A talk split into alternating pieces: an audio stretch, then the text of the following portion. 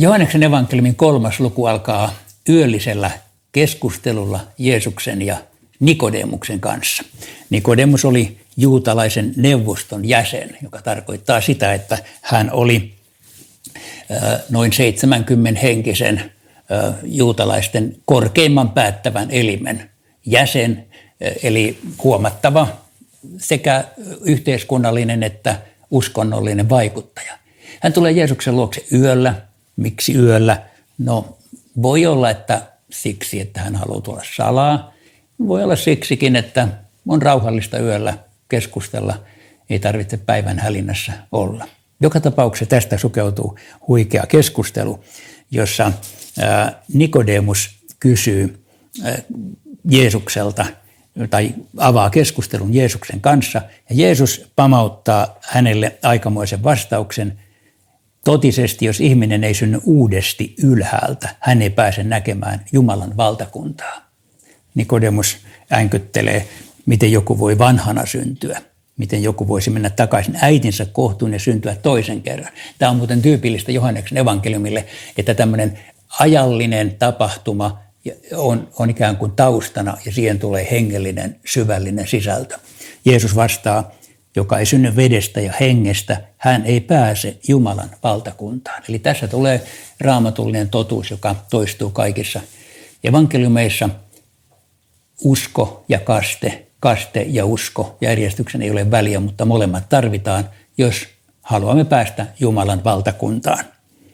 Ja tämä keskustelu laajenee tämän jälkeen sitten Jeesuksen pitkäksi puheeksi ja, ja sitten tässä lopussa kerrotaan Johanneksen kasteesta ja sanon tässä varmuuden vuoksi, että Johanneksen kaste eh, ei ole mikään kristillinen kaste, vaan se edeltää sitä. Kristillinen kaste asetti vasta Jeesuksen kuoleman jälkeen. Mutta tämän tekstin huippukohta on ilman muuta tämä pienoisevankeliumi, joka on Johannes 3.16. Ja olen ottanut tähän kuvan, josta lukija ei heti keksi varmaan, mitä se tarkoittaa, mutta kerron. Nimittäin tämän pienoisevankeliumiksi kutsutun tekstin taustalla on vanhan testamentin kertomus, ja se on neljännen Mooseksen kirjan luvusta 21 ja laitan nyt tähän jakeen 9. Nimittäin siellä kerrotaan, että autiomaassa vaeltavan kansan sekaan oli tullut myrkykäärmeitä. Kansa valittaa Moosekselle, Mooses Jumalalle. Jumala antaa erikoisen ohjeen. Täytyy laittaa äh, tangon päähän pronssikäärme. Ja jokainen, joka katsoo käärmettä, paranee.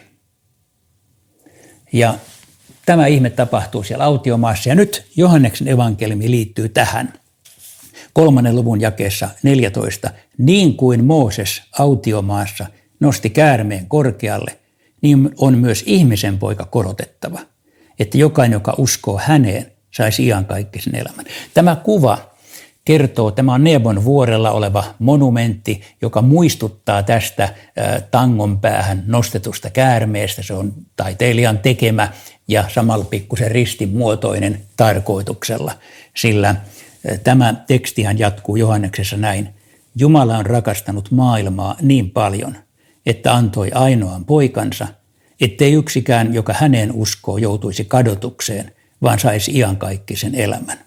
Siis niin kuin autiomaassa käärmeeseen katsomalla parannuttiin, niin tänään nosta katseesi Jeesukseen ja siinä on koko pelastus. Mitään muita ei tarvita. Jeesus pelastaa jokaisen, joka hänen luoksensa tulee.